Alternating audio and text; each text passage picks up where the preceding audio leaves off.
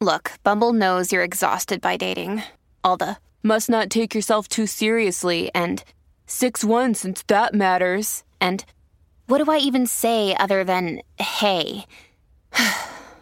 Well, that's why they're introducing an all-new Bumble, with exciting features to make compatibility easier, starting the chat better, and dating safer.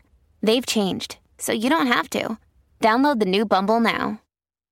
Michele! Hanno defraudato l'Australia. Hanno fatto un danno enorme. Sydney è nel disastro adesso. No, non hanno fatto un danno enorme all'Australia, perché l'Australia ha reagito. C'era l'accordo diplomatico, è stato raggiunto. Hanno, a mio avviso, fatto un errore tattico che crea un precedente e potevano evitarselo. Ok, oggi parliamo di questo. Parliamo di questo perché ho sentito la chiacchierata che hai fatto con il Costa e mi sono trovato in disaccordo, e ovviamente parliamo per chi non avesse magari sentito la notizia, della decisione di Draghi, che è stato il primo capo di Stato europeo a bloccare l'esportazione di una quantità di vaccini verso zone extraeuropee, nella fattispecie 250.000 vaccini, con la prospettiva di altri 500.000 vaccini in 20 giorni, se non sbaglio, verso l'Australia. Quindi diciamo così è stato un blocco materiale di 250.000 vaccini, fattuale di 750.000 vaccini che sarebbero finiti in Australia. Quando io ho visto la notizia, di primo acchito ho avuto una reazione simile alla vostra, perché mi sono detto questa cosa qua può creare scompensi diplomatici e via dicendo. Poi però, approfondendo, io in qualche modo sono riuscito a capire le ragioni che stanno dietro questa decisione, e sentendo la tua chiacchierata con il Costa, se da un punto di vista di principio io posso essere pienamente d'accordo con quello che avete detto, però dal punto di vista pragmatico e nella lettura della situazione che abbiamo intorno, in realtà non mi sento di condannare questa decisione nel modo in cui avete fatto voi, per tanti motivi. Ne dico alcuni così poi vediamo cosa ne pensi. In primo luogo, ricordiamoci che la situazione vaccinale in Europa è stata resa ancora più difficoltosa dal fatto che i contratti dell'Unione Europea con AstraZeneca, Pfizer, Moderna, fatti a fine dicembre, inizio gennaio, sono palesemente dei contratti fatti male, dei contratti che hanno un sacco di falle, un sacco di zone grigie, che hanno portato a un certo imbarazzo, perché questa cosa che noi stiamo vedendo dell'emorragia di vaccini, in realtà ce l'hanno in Francia, ce l'hanno in Italia, ce l'hanno in Germania, un po' dappertutto. In secondo luogo, è da gennaio che si parlava di fare qualcosa per arginare questo tipo di problematica, e dal mio punto di vista, se dovevano farlo, l'hanno fatto nell'ambito migliore, perché sarebbe stato molto grave se avessero bloccato un batch di vaccini che sarebbero andati in un paese con una grave crisi Covid, tipo, non so, in America Latina e via dicendo. In Australia c'hanno una situazione abbastanza... Io, guarda, ho dato un'occhiata ai casi attuali. Ci sono l'11... Cioè, da gennaio praticamente loro si trovano ad avere una ventina, quindicina di casi quotidiani, cioè veramente una cosa incredibile, e quindi non hanno, cioè loro hanno proprio abbattuto in modo totale questa emergenza. Quindi capisco perché è stato fatto. Non è mai arrivata, ma due. Beh, oddio, loro hanno, guarda, c'ho qua i dati, ti dico, sono arrivati a un picco il 5 agosto con 800 casi quotidiani, media di 7 giorni 500, quindi sono arrivati comunque ad avere un innalzamento, un picco che non è mai stato neanche lontanamente vicino al nostro, però questa seconda ondata loro l'hanno gestita in modo praticamente piatto. Perciò, se da un lato ho riconosciuto l'opportunità politica. Ricordiamoci com'è composto il governo Draghi. Alla base del governo Draghi ci sono anche forze che sono forze populiste, che sono forze sovraniste, come la Lega e i 5 Stelle. Potremmo contestare quello eventualmente come decisione, di aver fatto entrare queste forze nel governo, e quindi in qualche modo bisognava anche dare un segnale a questi qua, che se non si fosse fatto nulla nell'ambito dell'emergenza vaccinale con questa emorragia esterna all'Unione Europea, avrebbero mangiato e preso a piene mani da questa crisi, per dire: vedete l'Europa, vedete Draghi in realtà che fa uscire i vaccini dall'Italia? E quindi c'è stata questa opportunità, e dall'altro lato non si è fatto un grave danno. Infatti io in questi giorni qua mi sono letto un po' di reazioni diplomatiche, non mi sembra che ci sono state reazioni, non so se tu hai delle notizie diverse, ma non mi sembra che ci sono state reazioni forti dall'Australia che abbiano detto no, non dovevate, via dicendo. Mi è sembrato abbastanza tranquilla la situazione, quindi a me pare una classica situazione di opportunità politica con minor danno e massimo risultato, anche se di principio posso concordare, non è certo la miglior situazione di fronte a cui trovarsi quella. Allora, hai detto tante cose, vediamo, comincio dalla ultima. Sì, che non ha, infatti noi non abbiamo sollevato una questione di "oh poverini gli australiani". No, certo. La cosa non è che ci preoccupava particolarmente, sia l'Australia che la Nuova Zelanda, un po' per la distanza, un po' perché hanno agito immediatamente, tipo Taiwan, sono abbastanza esenti dalla, cioè lo stanno soffrendo debolmente. Non so, infatti consapevoli però che non è che vivi in zero Covid per sempre, giustamente hanno dei piani di vaccinazione e li avranno per gli anni a venire, perché il virus è endemico, va bene. Infatti quello non era la questione. La questione cos'è? La questione è triplice per quanto mi riguarda. Uno, quella che hai detto, no, mi dispiace, se capisco che Draghi abbia scelto di mettere i partiti in maggioranza per tutte le ragioni che sapevano, non capisco e anzi ritengo deleterio che Mario Draghi compiaccia, faccia gesti per compiacere le follie nazionaliste e sovraniste, perché è una maniera per confermarle.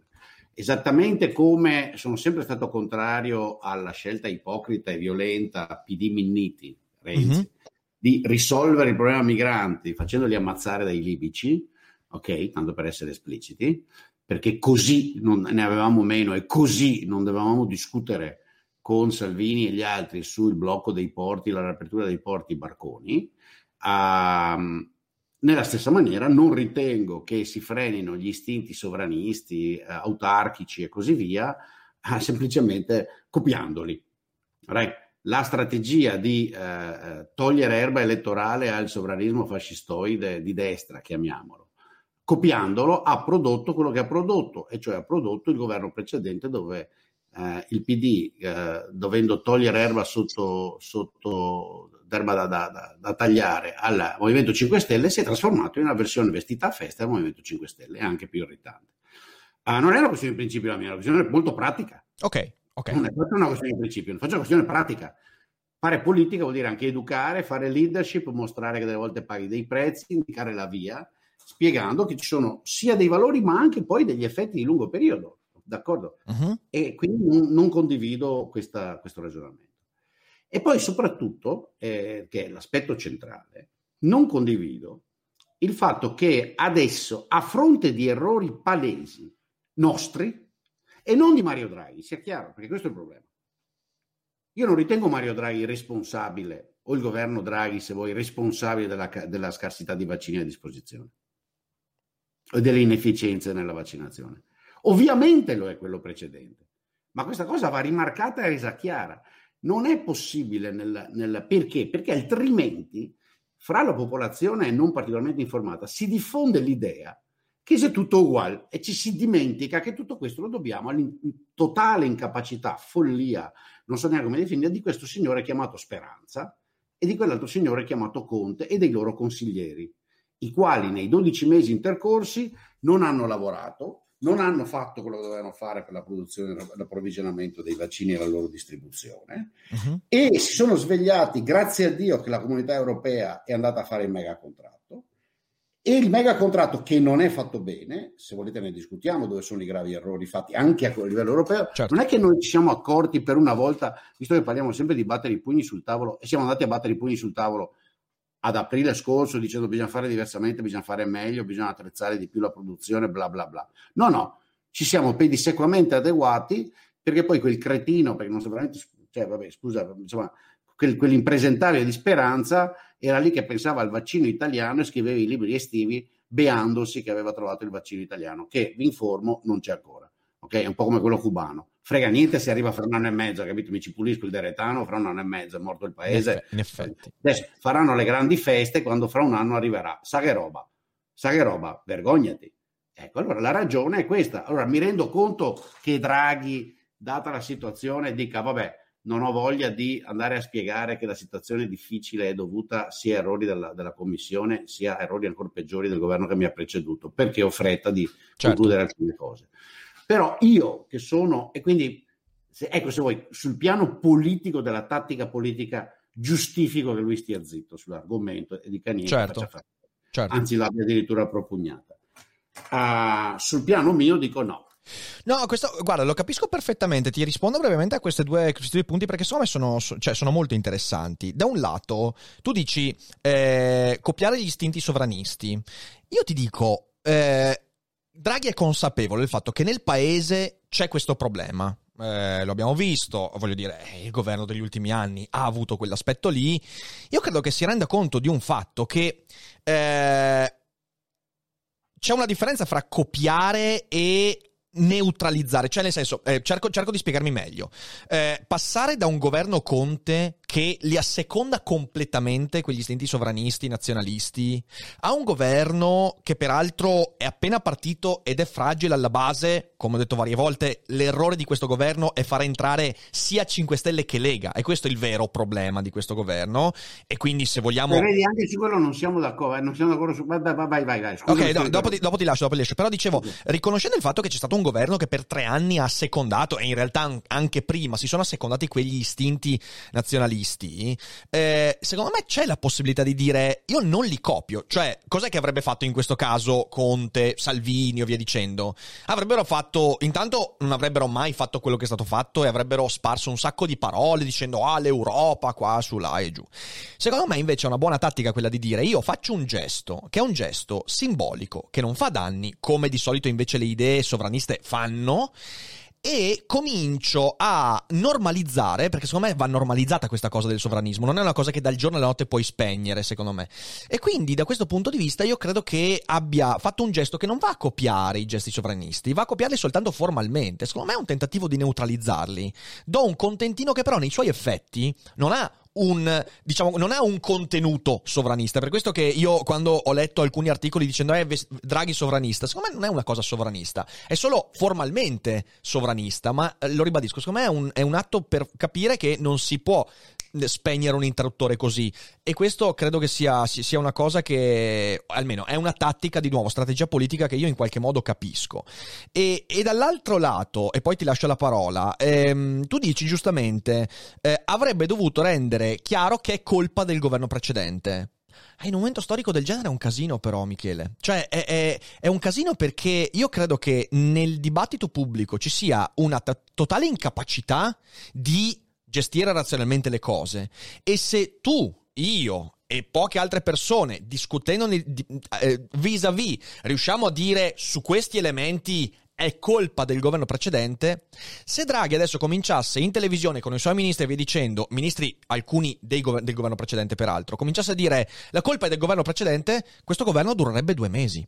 E questo è un problema. E secondo me lui sta giocando su questo filo di rasoio.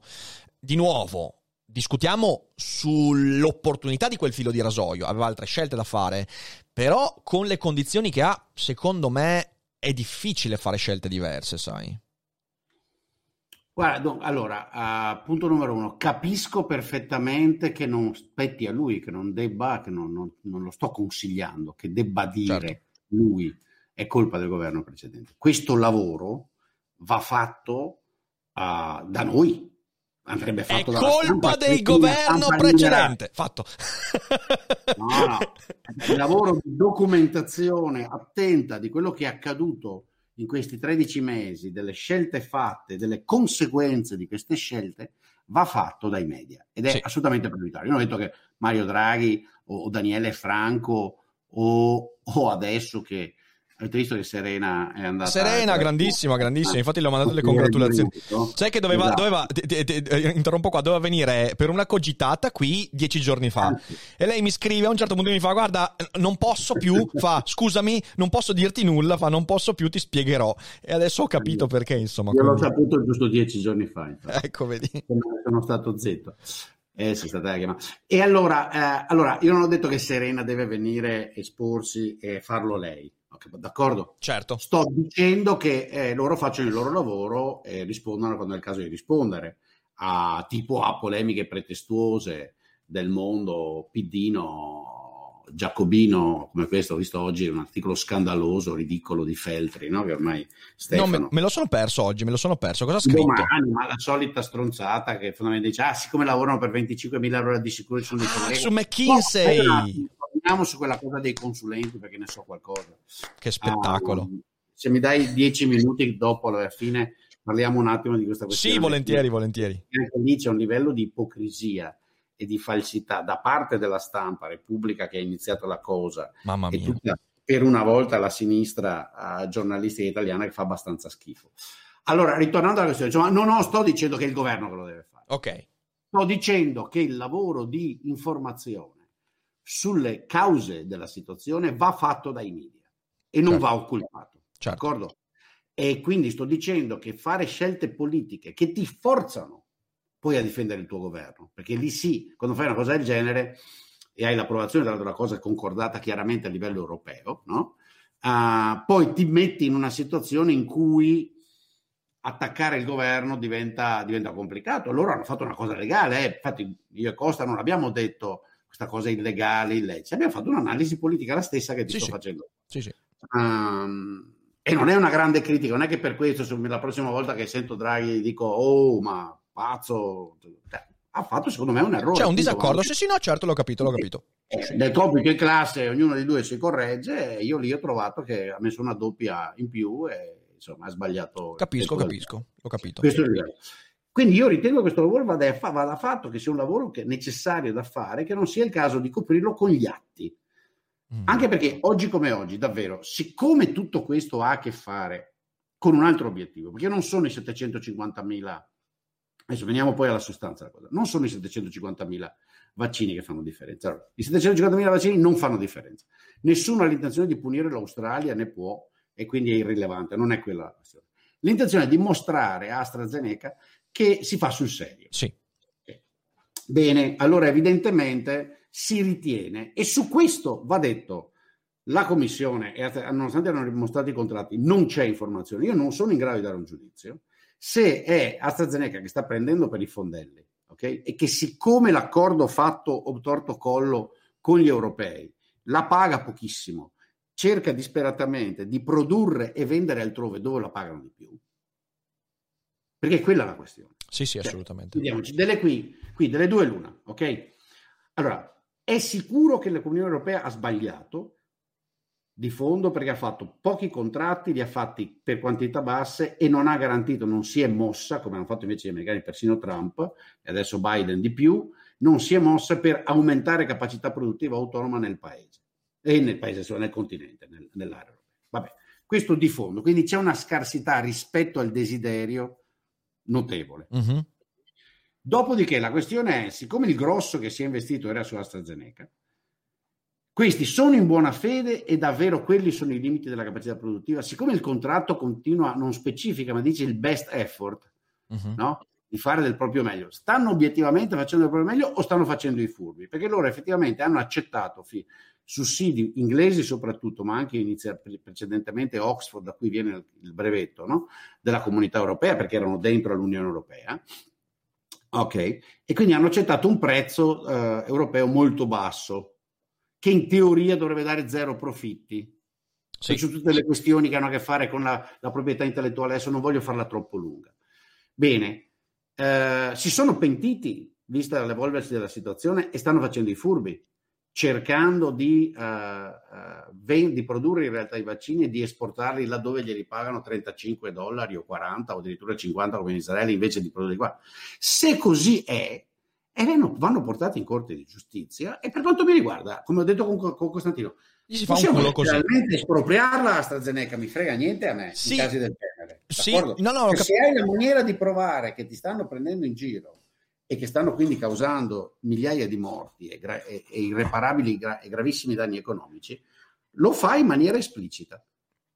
Punto. Ok, Allora, a questo rispondo perché questo è un punto interessante. Secondo me è il punto di fondo a me. No, questa è proprio la questione di fondo, secondo me. E allora qui ti dico qual è il mio dubbio, perché, di nuovo, sono d'accordissimo. Ho un duplice dubbio da questo punto di vista. Uno, un dubbio sull'attualità, cioè il problema delle tempistiche. Portare in tribunale AstraZeneca, che in questo caso significa comunque avere, nella migliore delle ipotesi, settimane per determinare questa cosa qua, perché è una tempistica lunga e ovviamente si sta parlando di cose che invece devono essere decise in fretta. Non mi piace una decisione in fretta, però di nuovo capisco sull'attualità. Secondo elemento, l'Unione Europea ha fatto casino sui contratti, l'abbiamo capito. È colpa dell'Europa se i contratti sono venuti fuori così, di fretta, con poco polso e forse scarsa attenzione. Benissimo, perfetto.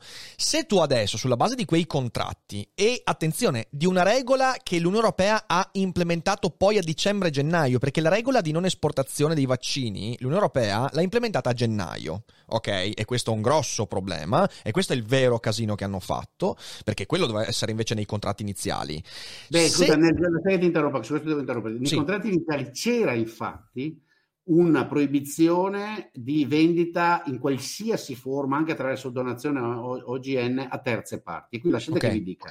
Questa è una questione eterna che ha a che fare con le farma. Siccome ci ho lavorato con, certo, con... Normalmente, infatti, la questione è a rovescio. E cioè, una delle ragioni per cui le big pharma hanno sempre detto... che ad esempio sull'AIDS, no? Sì. Sull'AIDS, come si dice in italiano, AIDS, sull'HIV, ok? Che loro non vendevano la cura, il cocktail, no? HIV nei paesi africani, dove ha ammazzato enormemente, a prezzi bassi, tali che potessero permettersi, perché i prezzi, perché erano temevano il reselling, e cioè, perché quando il problema del monopolista che vuole fare price discrimination, si studia in economia, se io ho il monopolio di un bene e voglio massimizzare i profitti, idealmente, se ho due gruppi di consumatori, uno molto ricco e uno molto povero, voglio vendere il bene a un prezzo molto alto a quello ricco e a un prezzo basso adeguato a quello povero. Però qual è il problema? Che se io vendo a un prezzo basso a quello povero me ne compra il quadruplo e lo rivende lui al ricco. Quindi quello era il problema per cui non vendevano, per esempio, in Africa e in altri paesi più poveri a prezzi bassi, perché temevano il reselling. Qua hanno fatto esattamente il contrario, la stessa cosa a rovescio, cioè sì, hanno detto alla comunità europea: d'accordo, siccome noi siamo europei, voi ci finanziate, insomma dobbiamo comportarci bene, ci avete trattato come l'industria farmaceutica privilegiata, invece di dare priorità alle altre date priorità a noi, siamo anglo-svedesi, allora noi facciamo i bravi, vi promettiamo tanta roba a un prezzo basso, però dovete permetterci di fare profitti altrove, quindi non dovete darla a nessuno, non dovete rivendere, non potete neanche donarla all'ONG, cioè non potete neanche dire c'è la tragedia, no, niente, assolutamente, d'accordo? Allora, cosa è stato? L'Unione Europea, e sia chiaro, l'Unione Europea non è un'entità lontana dai governi, l'Unione Europea siamo anche noi, quindi certo, i governi europei, perché è meglio dirlo, perché questa roba poi è stata fatta a livello di Consiglio d'Europa e di capi di Stato. Quindi i governi europei, e quindi anche Conte, non hanno avuto la lucidità, perché questa è lucidità, cioè, ci arrivo io, è vero, io il problema l'ho studiato, ma mi avrei immediatamente detto: sì, però tu con la roba che produci in Europa, a chi la vendi? Perché visto che mi impedisci la donazione, capisci? Perché questo è l'altro lato. Allora si sono resi conto dopo che, cazzo, questo non mi lascia neanche donare, sai perché? Perché in realtà sta producendo dai suoi stabilimenti, dove aveva detto che produceva per me, per mandarlo, certo, dall'altra parte dove pagano di più. Sì, no, questo è un punto... Svegliarsi, Dio benedetto. Sì, no, su questo sono molto d'accordo, no? Come dicevo, appunto, i problemi sono legati a come sono stati pensati i contratti. Ora, sai, io, di nuovo, è molto complicata la situazione per un semplice fatto, perché questa non sarà l'ultima pandemia con cui avremo a che fare. Speriamo che sia l'ultima del decennio, magari del ventennio, però ne avremo altre. Ora, come cazzo agisci in un ambito del genere? Perché se tu, sulla base di contratti pensati così e dell'implementazione di regolamenti successivi, porti in tribunale AstraZeneca e la espropri, tu lì sì che stai creando un precedente veramente tosto, anche se sei all'interno dello Stato di diritto, perché è un precedente molto molto rischioso che nella prossima pandemia, quando le case farmaceutiche magari dovranno sviluppare un vaccino che non è un vaccino di un nuovo coronavirus, magari un farmaco per un nuovo meningococco, roba molto molto più pesante, tu stai mettendo un'ipoteca pesante sulle trattative successive. E quindi da un lato tu hai la possibilità di dire: bene, adesso facciamo un atto che dà un segnale, non danneggia il paese ricevente, in questo caso l'Australia, non danneggia neanche in modo forte AstraZeneca, che speriamo da questa cosa qua tragga una lezione. Io credo che sia questa la strategia che è stata... Quindi, di nuovo, come dicevo, il massimo risultato con il minimo rischio possibile. Sono d'accordo, come dicevate tu e Costa, c'è un precedente, però fra i possibili precedenti che potevano sollevarsi, forse il precedente meno dannoso, capito? È questo che è io la leggo così questa vicenda. Sì, ma guarda, io credo che proprio anche coerentemente con quello che ho detto, va benissimo che abbiamo una valutazione diversa, perché questa non è una cosa che è decidibile, certo, in modo oggettivo, cioè non c'è... Non c'è la bacchetta magica qua, non c'è la bacchetta magica. Non c'è, come dire, un testo che, esatto, che dobbiamo verificare e c'è scritto rosso, c'è scritto bianco, quindi non ci fermiamo lì. Credo che abbiamo chiaramente illustrato dov'è il problema. Sì. A mio avviso, e ovviamente sia chiaro, la cosa di espropriarla è una affermazione... Certo. Sai che ci sarà qualcuno che farà il meme con Boldrin, esatto, leninista. Esatto, Boldrin vuole espropriare l'industria farmaceutica. L'ho detto per paradosso. Non sono neanche d'accordo, ma entriamo attorno al tecnico, che la procedura giudiziale prenda così tanto. Se fossero andati in corte, quando si sono accorti che c'erano i problemi, cioè 2 mesi e mezzo fa, queste cose si possono fare anche rapidamente, di nuovo, e imparino a aggiustare il loro sistema giudiziario. Certo. In casi del genere di urgenza, una corte federale statunitense, come hai visto, sì, quando è successo, quando hanno bloccato gli executive order del presidente, tu fai l'appeal oggi, perché il presidente stamattina ha fatto l'executive order, e la corte domani pomeriggio. Certo, sì, beh, questo è un problema burocratico oltre ogni immaginazione. Procedure da aggiustare, perché la corte domani pomeriggio sospende e dice: ok, tanto sospendiamo. E poi vediamo. Perché c'è evidenza che adesso ci metto una settimana a sentenziare, pertanto sospendiamo, poi vediamo. Sì. Quindi si può fare. Comunque, detto questo, il punto che io invito è che ci sia anche una riflessione, questo spetta a noi. Dopodiché, io ritengo che appunto la mossa politica sarebbe potuta venire diversamente, e allora, ecco, lasciami chiudere. Proprio per effetto propaganda, visto che in governo c'ha anche i populisti di sinistra, d'accordo? Portare in tribunale l'impresa, no? Una big pharma come AstraZeneca, per violazione del contratto, lo stesso avrebbe un valore di segnalare all'elettorato di questi partiti che fai seriamente. Mm-hmm. Quindi non era quello l'unico strumento. Capisco. Io spero vivamente che tutto questo non alimenti l'idea purtroppo diffusa dal governo precedente, da quasi tutti i partiti italiani, che facciamo tutto noi. Uh-huh. E che c'è il governo, che c'è l'idea di Speranza, che c'è il vaccino nazionale, l'autarchia sanitaria, certo, perché questo è follia. Sì, questo è il ruolo dell'informazione, sono d'accordo. L'osservazione politica che hai fatto tu, infatti, mi aiuta, perché c'è anche questo aspetto qua. Sì. Assolutamente. Senti, ma velocemente per chiudere, volevi dire qualcosa su McKinsey? Ma sì, perché questa, vedi, è anche la prova, cioè conferma un po', mi ha fatto pensare finché tu dicevi l'analisi tua, cioè chi sta nel governo Draghi, in particolare quelli di sinistra, che devo dire che Lega e Forza Italia per il momento sono comportate molto lealmente, no? Anzi, mi sembra che Giorgetti sulle cose che ha provato a fare sia in linea con quanto Draghi ha detto al Senato, mentre quelli che chiaramente non amano la situazione e che rodono, che ci sono a forza e vogliono far saltare il governo il più presto possibile, sono la vecchia maggioranza. Sì. E la prova è questo tentativo di creare uno scandalo sulla McKinsey. Allora, di nuovo, vedi, anche qua, perché sono in quella situazione? Sono in una situazione disperata, obiettivamente, per fare il PNR. Non so come faranno, perché una cosa che avrebbe dovuto essere elaborata dall'intero apparato ministeriale in un anno, la devono rifare da capo, perché adesso si capisce chiaramente cos'è che l'Unione Europea ha detto agli italiani: con quel piano che avete mandato non vi diamo una lira, perché violate tutti gli accordi, tutti i criteri, tutta la minima decenza, non vi diamo una lira. Certo. Quindi una cosa va fatta da cima a fondo. E questi disgraziati hanno un mese. D'accordo? Quindi che cerchino aiuto non ci piove, specializzato. Ma non è quello. Il governo Conte ha fatto contratti con circa 250-300 consulenti per 9 milioni di euro nell'anno, solo l'anno scorso. Repubblica e Domani ne hanno parlato? No. Assolutamente no. Hanno denunciato. Qualcuno ne sapeva qualcosa? Abbiamo avuto i bandi pubblici? No. Perché in ottemperanza della legge hanno fatto tutti i contratti. E questa cosa a Roma si fa da sempre. Quando io ho avuto la mia brevissima esperienza di consigliere del governo Berlusconi 1, ho visto qual era il problema dei consulenti. L'amministrazione pubblica, gli alti funzionari dei ministeri non sanno un cazzo. Uh-huh.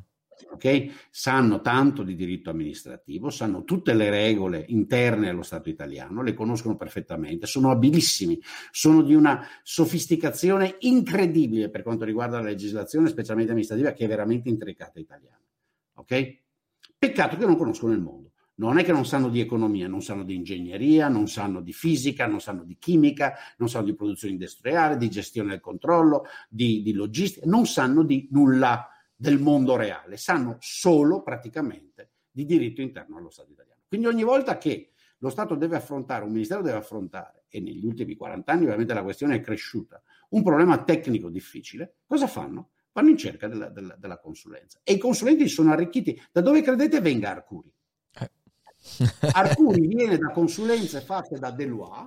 Roma è piena, i ministeri romani sono pieni di mini Arcuri, ok?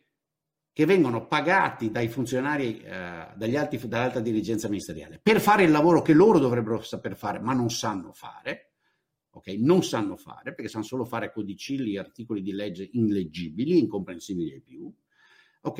E ovviamente questi fanno il loro lavoro. Quindi fanno i consulenti, prendono il loro lavoro e fanno anche i lobbisti. E infatti questa cosa è una tragedia. Perché? Perché si mischia la figura del consulente con la figura del lobbista. Perché una volta che hai messo piede nel ministero, ci vivi.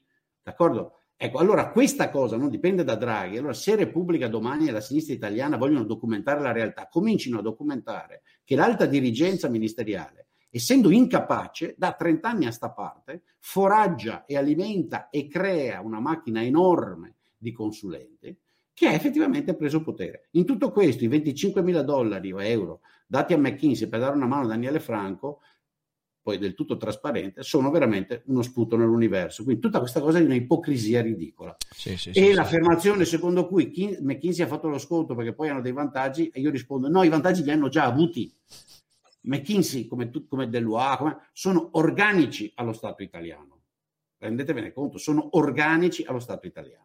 Sì, una domanda ti faccio su questo, perché tu ne sai molto di più da questo punto di vista. Io so che tanti governi, e tanti anche in Francia, anche in Germania, le consulenze a terze parti di privati esistono. Tu contesti il fatto che esistono, il fatto che come vengono, cioè il problema è sul come vengono fatte, ovviamente, immagino.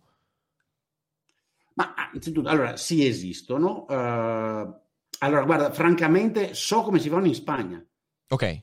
Sono piuttosto trasparenti, ho fatto anch'io il consulente. Certo. Ed è vero, ed è verissimo. Questo, oddio, quanto tempo abbiamo? Quanto ti pare? Non entrare nei dettagli, quindi... Quanto ti pare? Allora, perché molta di questa roba in realtà dipende da una questione complicata, Riccardo, e cioè la questione di quello che chiamiamo il cosiddetto spoil system. E cioè quanto dell'alta burocrazia cambia quando cambia un ministro e quanto invece rimane. Mm-hmm. In Italia, anche se c'è un finto spoil system, è tutto per le nomine delle aziende controllate, molto poco per i piani alti dei ministeri, dove di fatto al più c'è quello che viene chiamato musical chairs, no? Si fa lo scambio di sedie. Sì. Non mi ricordo il segretario generale del bilancio, che al tempo era un ministero importante, dove c'era Mimmo, perché al tempo non c'era ancora il tesoro unificato, c'erano tre, c'era finanze, bilancio e tesoro, quindi c'era Dini al tesoro con Draghi direttore generale, c'era Mimmo nel stesso palazzo con il sottoscritto e Tremonti era altrove a fare il ministro delle finanze. Calabrò, che era il super duper, capisci, era uno che aveva girato tutti i ministeri, li conosceva tutti. Certo. Sì, è il gioco delle sedie. Ma anche Draghi stesso, cioè lì c'è la cosa costruita in una maniera tale che hai bisogno di uno di questi pochissimi amministrativisti a gestirti i ministeri, e loro si portano la squadra. In altri paesi così non è, e quindi c'è molta più, come dire, perché il vero problema del consulente è ovvio che te lo scegli un po' dopo, non è che puoi fare un bando. La natura della consulenza è tale che non puoi fare un bando, perché non è come dire mi faccia un ponte. Certo. Okay, che lo verifichiamo oggettivamente. Devi cercare uno che sa di industria chimica e sa in una maniera molto particolare certe cose. Lì c'è la dimensione del governare, devi avere le tue capacità di giudicare se questo è capace o no, dargli un compenso adeguato al mercato, vedere se il prodotto che ti dà è adeguato, e bene. Poi, dopodiché, gli elettori com'è che danno il voto? Danno il voto mantenendoti o cacciandoti. Quando ti cacciano, quello che arriva dopo cambia tutto, perché siccome la tua squadra ha fatto male, non è che fai male solo tu, è il punto di essere responsabili per la propria squadra, uh-huh, e quindi anche per il proprio consulente. Nel grosso dei paesi funziona così, da noi invece no, capisci? Cioè questi sono consulenti per tutte le stagioni, Arcuri appunto. Certo, Arcuri, sì. Uno che è arrivato lì a fare le consulenze con D'Alema, quando era che era D'Alema il presidente? 96? 97, 95, 96, 97, sì, mi ricordo che sono andato anche a Chigi a fare un po' di seminari che si erano inventati, che loro si facevano pensali, loro si era inventato, questa è stata un'idea non geniale di Nicola Rossi, che al tempo era consigliere di D'Alema, uh-huh, si facevano il loro servizio studi particolare, il Council of Economic Advisor, hanno assunto una valanga di economisti, i quali poi partito D'Alema non è che sono partiti, sono stati ridistribuiti progressivamente, quelli che volevano starci, nei ministeri romani. È quello il problema. Sì. Quindi gli Arcuri ti arrivano con D'Alema e sono ancora lì con Conte. Ci vuole un Draghi per mandarlo a casa, in parte perché a presiedere, a gestire, amministrare, come si chiama? Via Italia, lì come cazzo si chiama? Via Italia, sì. Sì. No. In Vitalia c'è ancora. E questo il bubbone, capisci? Quindi andiamo in un dettaglio un po' particolare, cioè di come funziona la gestione della burocrazia e la sua accountability in questo paese. La burocrazia ministeriale, anche la più alta, in questo paese non è accountable. Perché? Perché al più, se fa male, passa da un ministero all'altro. Certo. E non viene mandata a casa. Invece, in altri paesi, in questo in particolare, è accountable. Salta il ministro, salta il governo, salta il segretario di Stato, vai a casa anche tu. Eh sì. È il vero castello di Kafka, proprio, la deresponsabilizzazione. È un po' complicata. Ma no, vabbè, no, in realtà credo che tu abbia reso abbastanza chiaro, insomma. Va bene.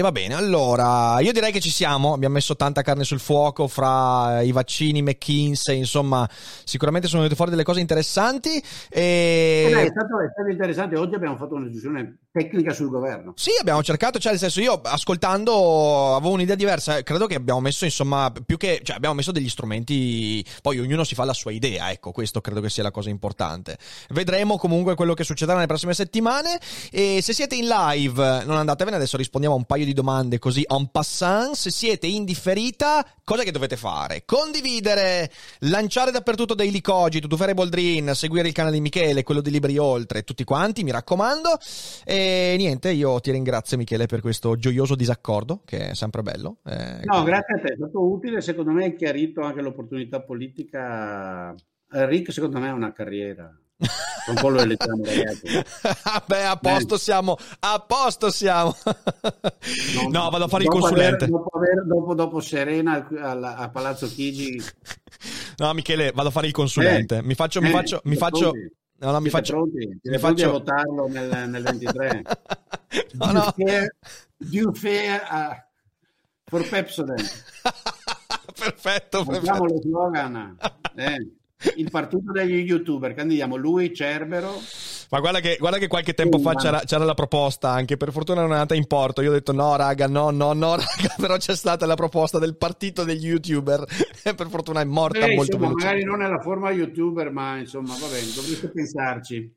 Sì, vabbè, lasciamo passare un po' di acqua sotto i ponti. Nel frattempo grazie mille a tutti quelli che ci sono stati, grazie a Mike e ci vediamo alla prossima, e non dimenticate che non è tutta consulenza ciò che pensa. Molto bene, alla prossima. E adesso un bel caffè finito. Perché rischiare di rimanere senza caffè quando puoi abbonarti a Caffè Borbone? Prezzi vantaggiosi, costi di spedizione inclusi, tante possibilità di personalizzazione e l'abbonamento lo sospendi quando vuoi. Decidi tu la frequenza, la qualità, scegli tra le cialde e capsule compatibili e crea il tuo mix di gusti e miscele. Mai più senza caffè con l'abbonamento Caffè Borbone. Tutte le info su caffèborbone.com.